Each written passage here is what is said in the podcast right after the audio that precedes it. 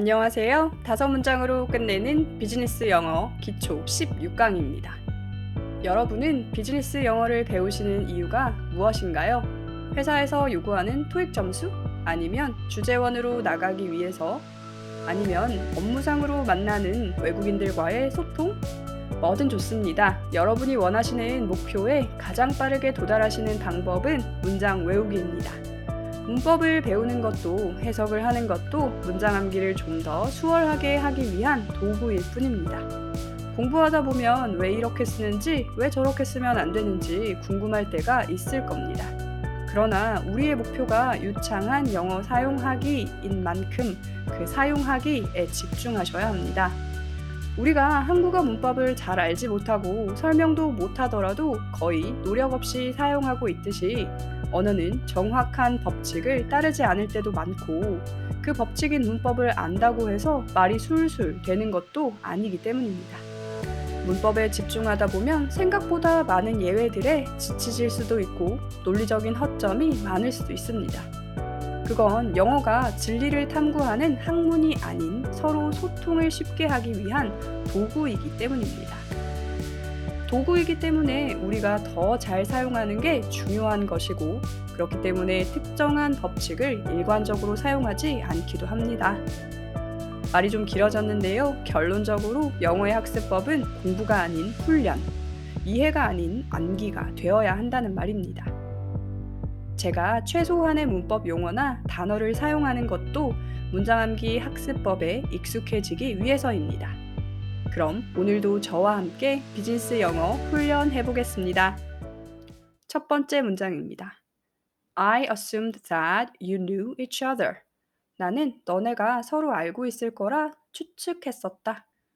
추측하다 라는 뜻의 assume 뒤에 that 문장이 와서 너네가 서로 알고 있다 라는 것을 추측했다 는 해석이 됩니다.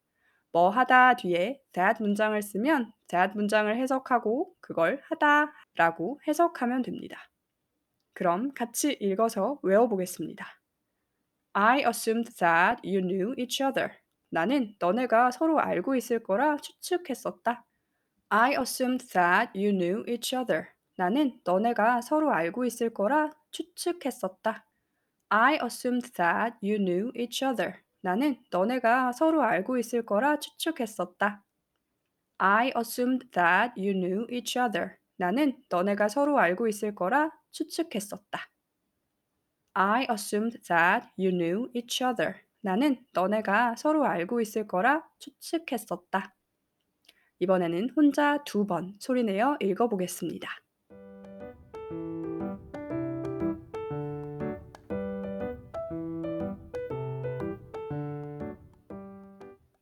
두 번째 문장입니다.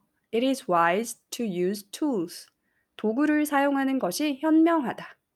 여기에서는 it이 to 동사를 대신하는 문장으로 to 하는 것이 it 하다라고 해석되고 있습니다. tool은 도구라는 뜻입니다. 그럼 같이 읽어보겠습니다. It is wise to use tools. 도구를 사용하는 것이 현명하다. It is wise to use tools. 도구를 사용하는 것이 현명하다. It is wise to use tools. 도구를 사용하는 것이 현명하다. It is wise to use tools. 도구를 사용하는 것이 현명하다. It is wise to use tools. 도구를 사용하는 것이 현명하다. 이번에는 혼자 읽어보는 시간입니다.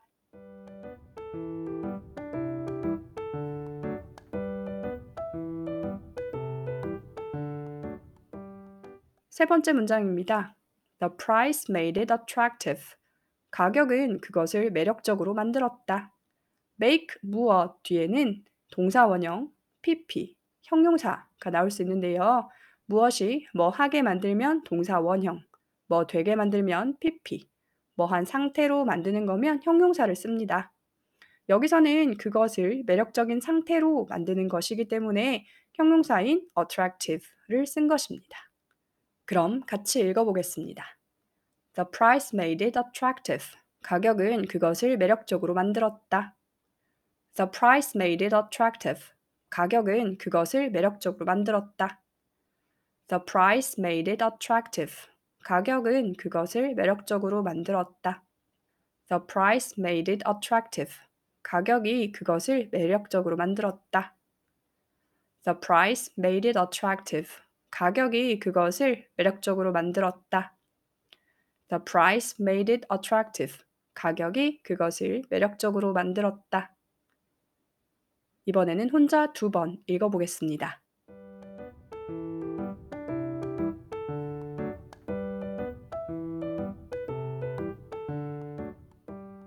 네 번째 문장입니다.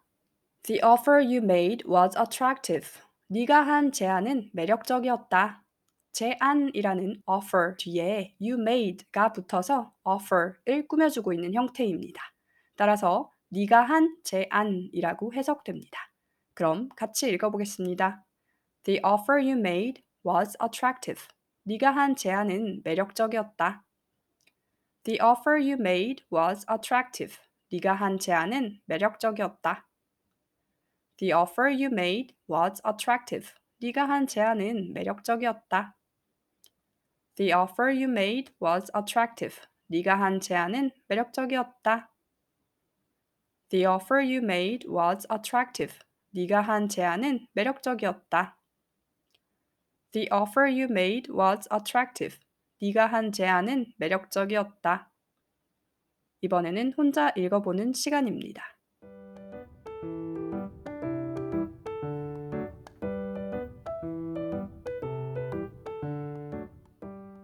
드디어 마지막 다섯 번째 문장입니다. There could be some mistakes. 몇몇 실수가 있을 수 있다. 실수가 좀 있을 수도 있다. There be 뭐 하면 뭐가 있다인데요. 여기서는 could be를 써서 있을 수도 있다 라고 썼습니다. 그럼 같이 읽어보겠습니다. There could be some mistakes. 실수가 좀 있을 수 있다. There could be some mistakes. 실수가 좀 있을 수도 있다. There could be some mistakes. 실수가 좀 있을 수도 있다. There could be some mistakes. 실수가 좀 있을 수 있다. There could be some mistakes. 실수가 좀 있을 수 있다. 이번에는 혼자 두 번 소리내어 읽어보겠습니다.